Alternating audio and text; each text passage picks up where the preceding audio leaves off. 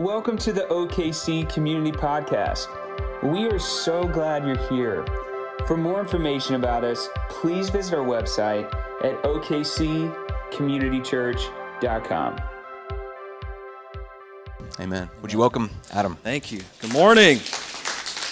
Oh, it's great to be with you. Uh, it's so good to be at Oklahoma City Community Church. This is like home away from home uh, for Andrea and I. I love this church. I love seeing what God is doing here in you and through you. And I want you to know I do serve at a church in Tulsa, but I'm pretty much a member of this church, uh, not formally, but through the podcast. Uh, I know exactly what's being taught here because it feeds me each and every week. And uh, I'm just telling you, like, Tim is my pastor, he's my friend and my brother, but uh, I benefit so much from the good work of the Holy Spirit in this church, and I'm so thankful. Um, as all pastors, public speakers do, there's something uh, quirky, you know, that, that we, we, we have these habits on stage. Tim has one, and I'm going to throw it out here to you right now. Um, he has a couple, and I'm just so glad if he says anything about me next week, I won't be here to hear it. But, um, you know, when he really gets going preaching, he does this thing. He goes, Are you with me? Which to, to me, I'm like, yeah, I'm, I mean, I'm not, I'm on the podcast, but I'm thinking you're hearing him say that, and clearly you're with him physically. Um, but I, I listen to the podcast here most of the time when I'm at the gym, and so I'm working out, and then Tim and I and I and I'm following his preaching, and then he goes, and it's like in my head, "Are you with me?" And I'm like, "Yes, I'm with you, Amen." And you know, I'm serious. Many times I, I respond to you, and then I look around and people are, you know, glaring at me. But um, I, I, just want to say, I'm with you, Tim Mannon, uh, and I'm with Oklahoma City Community Church. And I'm telling you, I, I'm with things like this. Andrea and I were on the road in November listening to a sermon. I had it in the headphones. I was driving. I said, You got to hear this. Write it down for me. It was on my whiteboard uh, for like a month. It was a November 4th sermon. Tim said there's a tension we create when we get on the wrong paths or wrong posture in our faith. We place our faith in Jesus and we try to control it instead of surrender to it. We try to make Jesus the object of our work and accomplishment instead of the object of our worship and gratitude. We compare our spirituality to others and we allow that to justify who we are and what we do. So, yes, Andrea and I are with you. We're with you, Christy. We're with this church. We're with the vision. We're with the movement of prayer and the Holy Spirit here in this place. This is a city on a hill. Uh, just this morning, I had this thought look, if you light yourself on fire, people are going to come watch you burn. I mean, really. And then while they're watching you burn, uh, that fire is going to catch. And that's what this church is doing. This is a city on a hill, and I'm just so proud and thrilled and privileged to be here today. As a church, this is week 380 in a series. No, I'm kidding. Uh, week 38 in a series called Jesus Changed Everything About Everything. So turn to John chapter 14, and I'm going to attempt to answer this question or defend this statement that Jesus changes everything about everything. But, but first, like, why is Jesus the only way? If he changes all these things, why is he the only way? So, kind of rewinding and establishing that foundation that Jesus is the way. We learn at a very young age to ask the question, why? I mean, we've got these young, inquisitive minds that desire to have reason and explanation behind everything. So it's really adorable to watch parents when they have their first child and the child becomes a toddler. And 1,492 times each and every day, that kid says, Why, mom? Why? Or go do this. Why? Why? Why? Why? And then when the fourth kid comes along and that little kid's saying why, the mom's like, "Could just please go away. With the first kid, with the first kid, there's this, you know, really patient, elaborate detail in the answers because you you just want your little toddler to know why. And then by kid four, yeah, it's please don't talk to me. I'm tired of all the whys.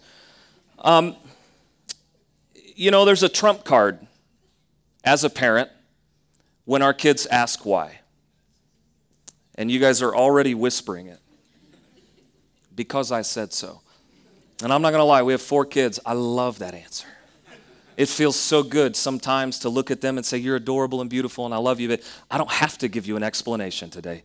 The answer is because I said so. Turn around and walk away. You with me? Oh, I just did it. I just said, Are you with me? And they didn't even catch it. Oh, like a disciple. Because I said so, that is, that is the trump card when it comes to looking at our children and saying, You don't need explanation and you don't need reason. Jesus played the same trump card. Any moment in our faith life when we look at Him and we're asking, Why are you the way? The answer is because He said so. That's something we're going to see in the text today. But that's the trump card that Christ plays when we demand reason, a perfectly sufficient answer, because I said so. Let's look at the text anyway. The sermon could end right there. Why is Jesus the only way? Because he said so. Thanks for having us. Verse 1 Do not let your hearts be troubled. You believe in God, believe also in me. Jesus is comforting his disciples. My Father's house has many rooms. If that were not so, would I have told you that I'm going there to prepare a place for you? And if I go and prepare a place for you, I will come back and I will take you to be with me that you also may be where I am. You know the way to the place where I am going. And Thomas said to him, Lord, we don't know where you're going, so how can we know the way? And Jesus answered, I am the way and the truth and the life, and no one comes to the Father except through me. If you really know me, you will know my Father as well. From now on, you do know him and you have seen him. So, as we see so often, the disciples required further information and clarification to fully comprehend the meaning of Jesus' words. So he says, You know the place where I'm going. And Thomas pipes up, doesn't he? He goes, mm, No. No, we don't actually know where you're going. What is the way? And here comes the great conclusive I am statement from Jesus. For all the I am claims in the gospel, the bread of life and the light of the world and the door and the vine and the good shepherd and the resurrection and the life, Jesus says, I am the way and the truth and the life, and no one is going to ever experiencing the love and the redemption, the salvation through the Father except through me. The only way. Now, I want to acknowledge that this passage right here, John 14, 6, can sound a little bit uncomfortable. It's a little bit perplexing in our ever increasing pluralistic society, and it can also feel a little bit exclusive. So, if you are a follower of Christ and you ask a friend who is not a follower of Christ to go have a cup of coffee, and you sit down and spirituality comes up and you say, Jesus is the way and the truth and the life, what your friend can hear is, You don't know the way. You're wrong. You're not in. And I just want to acknowledge this can feel a little bit exclusive. How in the world? You know, any questions that I have, I can go to Google and I can get 10,000 answers and solutions. How in the world can the entire human dilemma depend on one person to be the way? And I think it's important for us to acknowledge right here that Jesus is not being exclusive in saying, I don't want you to try any other way. Jesus is saying, friends, no one else is coming for you. It's just me. No one else is on their way. That's why I am the way to the Father. God is the proactive initiator of love here. I mean, our love story with Him, He, he is uh, establishing that story. It's not about us, it's about Him. If God needed us, we should go find Him. But we need God, so God came and found us. We were the ones that were lost. And so Jesus said, I'm willing to go and pay the price for their sin so that they can know the way. Thank God that he's come. Christian apologist Ravi Zacharias offers this awesome definition of this rescue mission of Christ. He says, The greatest ethic is love. Where love is a possibility, freedom has to be given. Where freedom is given, there's always possibility of sin. Where there is sin, our hearts rebelling against God, there is need for a Savior. Where there is a Savior, there is always the possibility of redemption. This, he says, is the gospel. Now, for some, the invitation to have faith, place your faith uh, in Christ, is simply too irrational and too unreasonable and maybe even too hard to believe, right? That's the big problem with grace. What are the strings here? There's no strings attached. That's the beauty of it. But still, it's difficult for some people. And without a supernatural experience, an encounter with the Holy Spirit, I can understand that. I can understand how some people struggle to simply place their faith in Jesus and in the evidence that we find in Scripture. Now, Jesus knew this too. He knew that some people would have difficulty believing.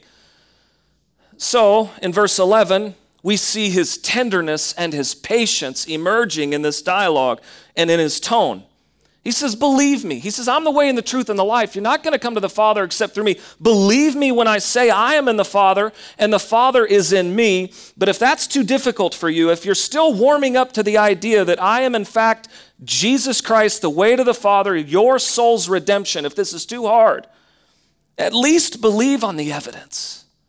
At least believe on the evidence of the works themselves. How tender of Jesus to make a conclusive statement, I'm the way, but if that's too hard, just believe in the evidence. Peter was physically standing next to Jesus one day, and the Messiah looks over and says, Who do you say that I am? Who do you say that I am? And Peter confidently replies, You are the Christ, the Son of the living God. But the difference between Peter and you and me is he had the luxury of being an eyewitness to the evidence that Jesus was talking about there in verse 11. He got to see it with his own eyes. And what he saw had him so convinced that Jesus was, in fact, in the Father and the Father in Jesus that he would be crucified in Rome for his loyalty to the gospel. The Bible is full of evidences, referring back to verse 11, where Jesus says, Believe in the evidence.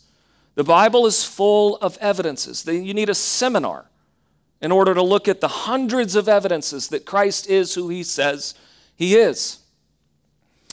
But we're just going to look at a couple this morning and see what we can do in the next hour and a half. Number one. Number one, Jesus performed miracles. You know, we read the text and we just flip the pages. Yeah, I've read that before.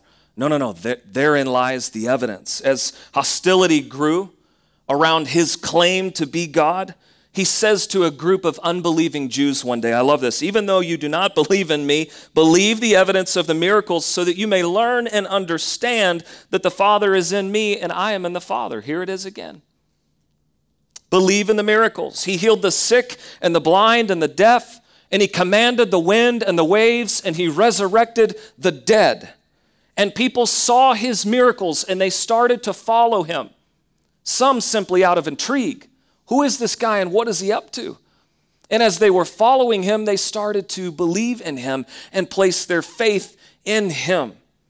And so the chief priests and the Pharisees, they call a meeting of the Sanhedrin because in our family life or church life or workplaces, when we have conflict, what do we do? We call meetings.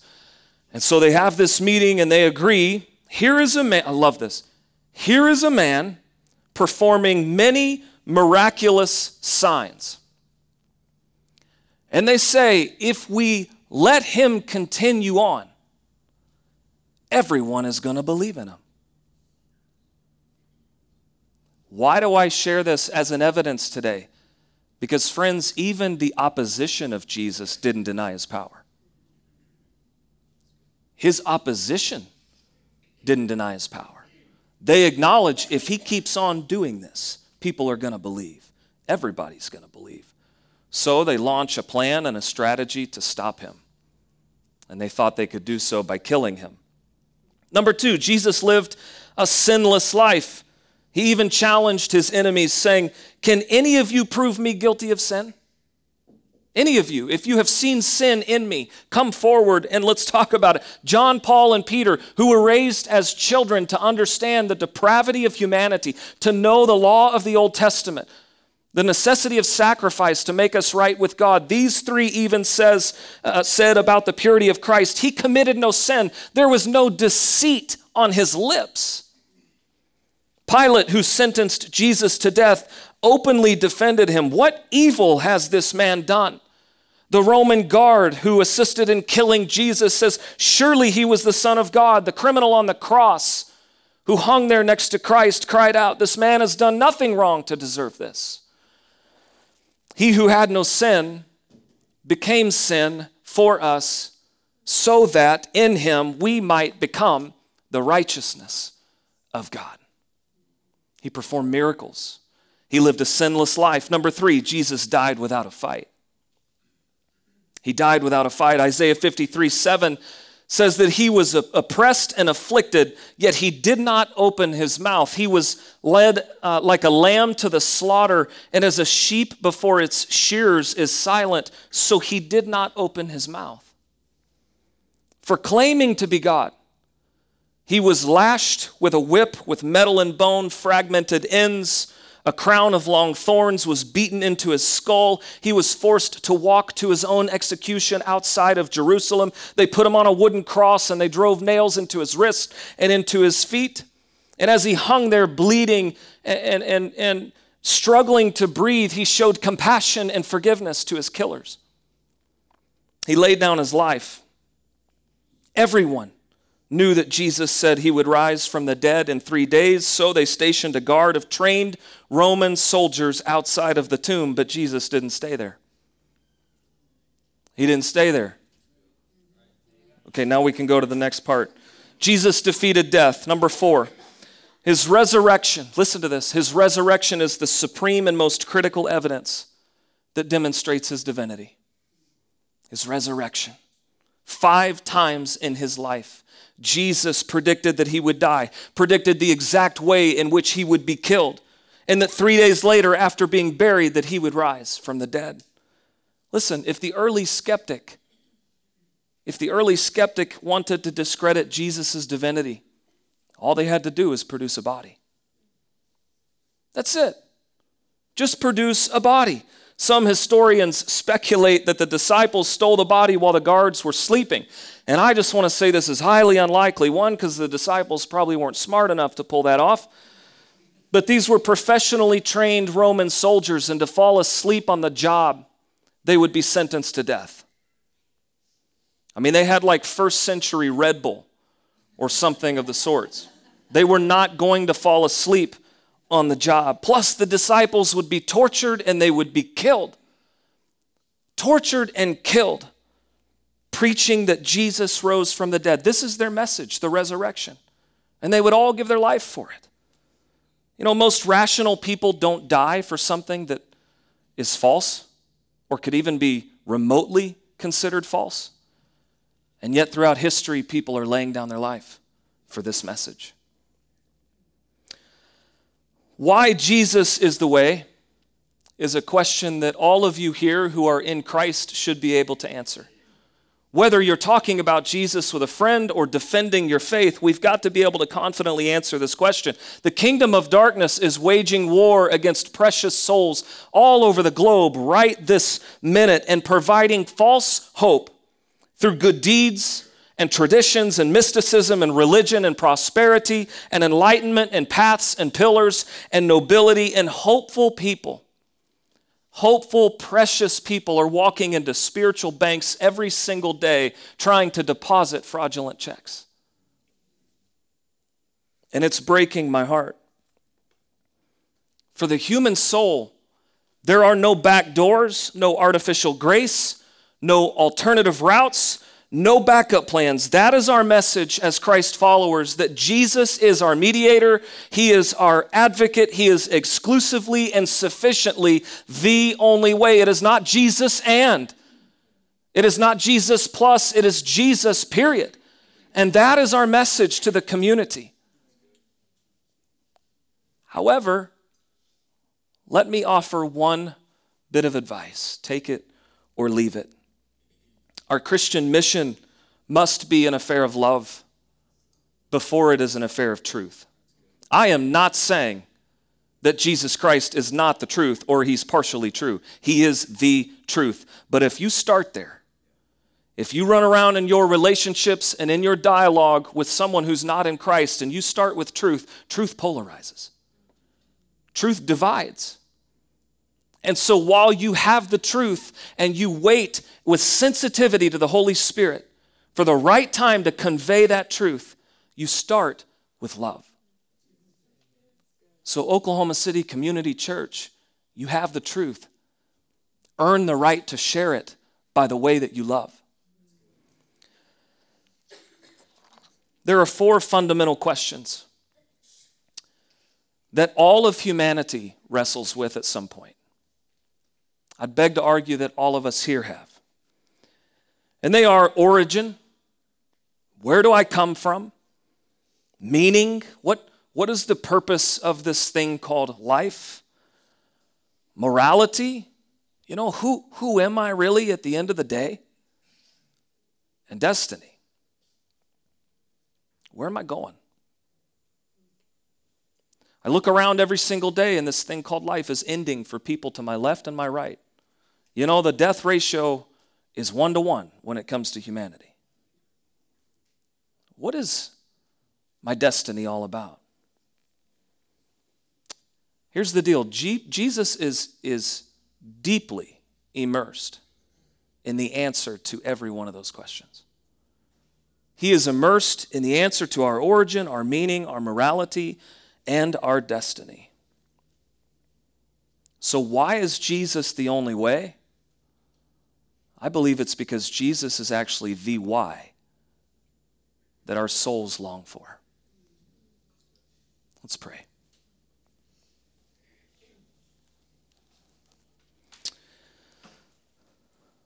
Father, we thank you for your word and we thank you that your spirit is within us and among us, even in those moments where we find ourselves wrestling.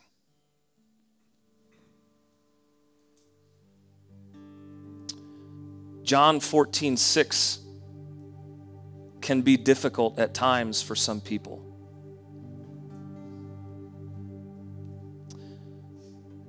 Jesus, I trust that if there's anyone here today who's in that place, that they would feel your nearness right now. That you would minister to their heart today.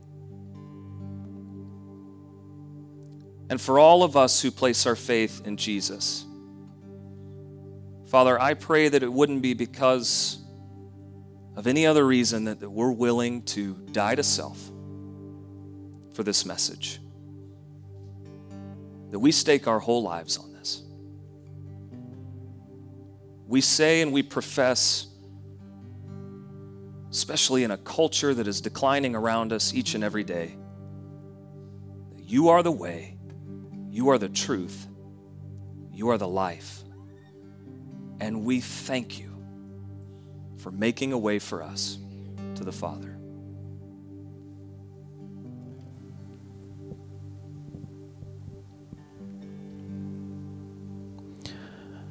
I'm just going to kind of lead us into this final response today from this message. And so, with your heads, you can just keep your heads bowed and eyes closed, and we're just going to have a little bit of space to just listen and hear from the Lord. And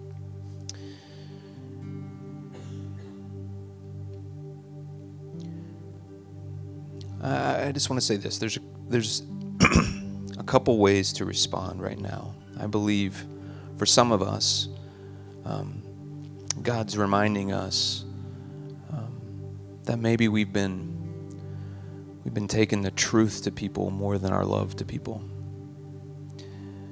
And we've been trying to fix people and we've been trying to get people to understand. And your mind is just so wrapped up in helping this person get it. And maybe it's time for you to help them experience it. Experience His love. So, right now, I just want to encourage anybody in the room that maybe that hits right there. Like, you're like, yeah, that was me. I have a person, I'm trying to help them, trying to force them to get it. Would you just ask for the Father's love in you to be given to them? And, and then I would also say, I think there's some in the room that are here today and you've been wrestling with the truth is Jesus the only way? Is Jesus really the truth? And so you've been wrestling with that maybe for a long, long time. And you've sort of said, well, he's my way, but it's okay, you know. And you've just sat in this space of, of fogginess. And I'm not going to tell you what the truth is because I think the Word of God does that, but I'm going to tell you this. I'm going to ask you if that's where you're at and the truth has been foggy to you and Jesus, you still wrestle if He's the only way. I just want you to say, Lord, right now I'm listening and I'm just asking, Lord, for you to you to be the one to give me what I'm asking for today. No more doubts, but clarity. So I just want to give you just a, about a minute or 30 seconds to just sort of say, Lord, I need love. Lord, I need clarity. Lord, I want to I want I want to fix my eyes on Jesus today.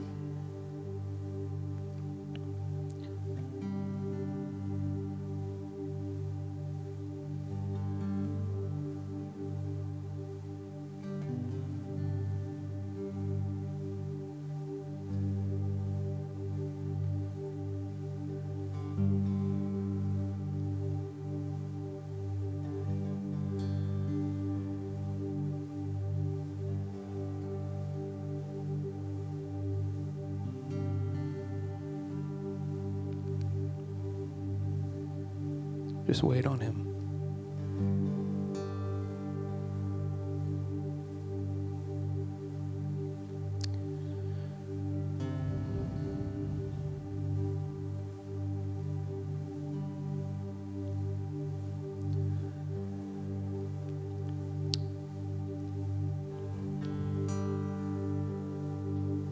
I'm just thinking right now, I'm just listening to myself, and I believe there's someone in the room that needs that needs to give their life to Jesus today. And I just want you to do it. I want you to just step into that and just ask him right now. Say, Lord, I want to give you my life. I'm yours. Just go ahead and do it right now. Just say that to him. He's hearing, he's listening.